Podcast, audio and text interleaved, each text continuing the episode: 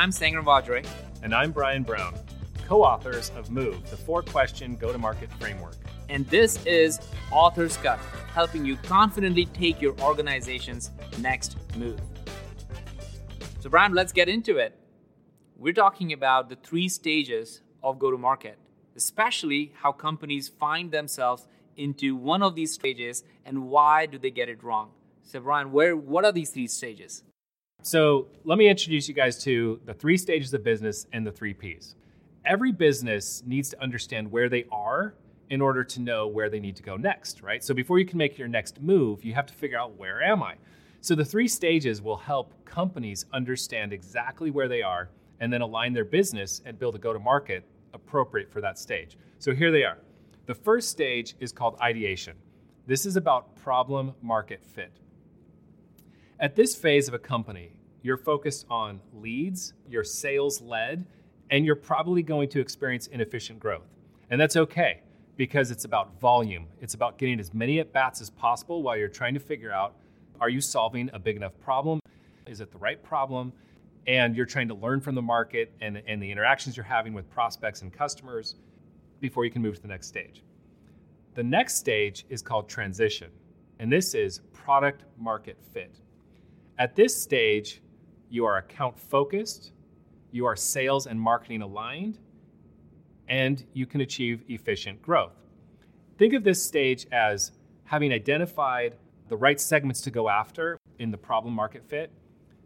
That's when you know you have a, an audience that loves your product, they want to buy it, they want to renew on it, they're going to use it. Now you need to double down. That's why you get account based, that's why you build segments and go after it. The third stage is execution. This is about platform market fit. In this stage, you're customer focused. You've got an integrated team, RevOps helping to bring together marketing, sales, and customer success. And you can achieve efficient growth at scale. So that's the academics of it. But Sangram, let's bring it home to people. Can you share an example that would help people understand this? Well, Bryan, you, as you know, as part of our research, we have gone through hundreds of companies and how they've gone through problem market fit, product market fit, and platform market fit. And here's the kicker before we get into this example you cannot skip this step. You cannot go from problem to platform. You have to follow through. And what we're really helping you is to navigate this journey.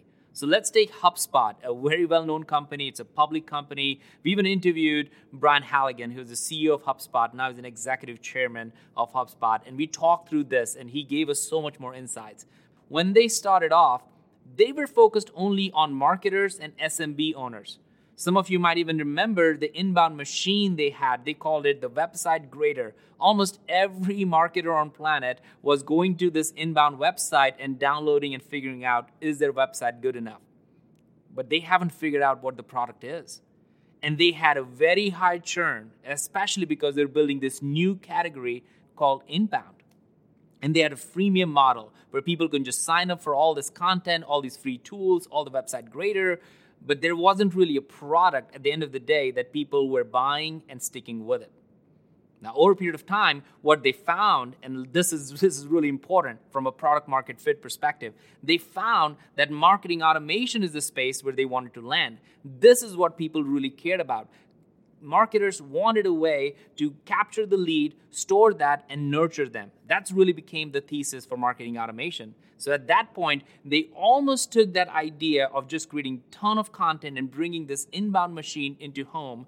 They started marketing automation and became that became their flagship product. Well, guess what? That really worked for them. They nailed it, especially for SMB market. And that's why we call, as Bryan said, the product market fit. This is where the customers loved it. Everybody understood what its value is. They honed in on this market, the SMB market, and really nailed it. And after they did that for a number of years, they earned the right, and I don't want you to miss this, they earned the right to become a platform market fit company. So if any of you know HubSpot now, you might look at them and say they have this big flywheel. Not only that they're serving marketers, but they're now serving sales, customer success, and even developers.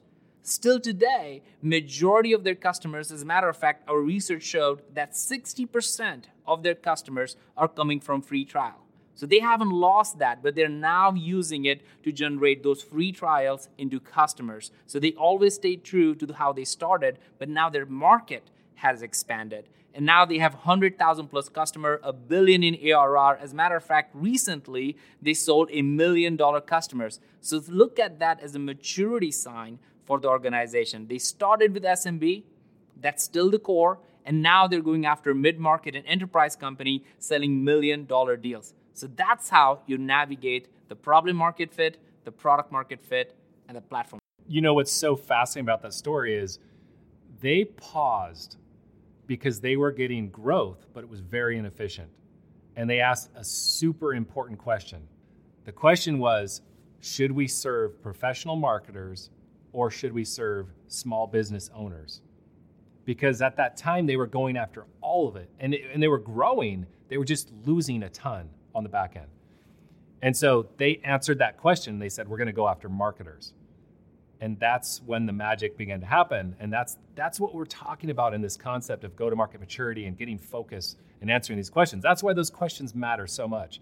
And great companies like HubSpot, they did it. And that's why they're the great company they are today. So if you're listening to this and wondering, well, what should you do? Like this is HubSpot, they did it, they have been there for long, they have figured out the process for it. For you, the real challenge is to figure out what stage of the business you're in. You can go to the movebook.com and literally download the three P's framework that Bryan just walked through for problem, product, and platform. You can take that, literally take that to the next meeting in your organization and ask this open ended question What stage of the business we are in? And don't be surprised. Don't be surprised if the people sitting around the table might say, some of them might say that they are in problem versus product versus platform. That's your opportunity to bring everybody together, align them on what stage of the business they're in, and take your organization to the next level and find your next move.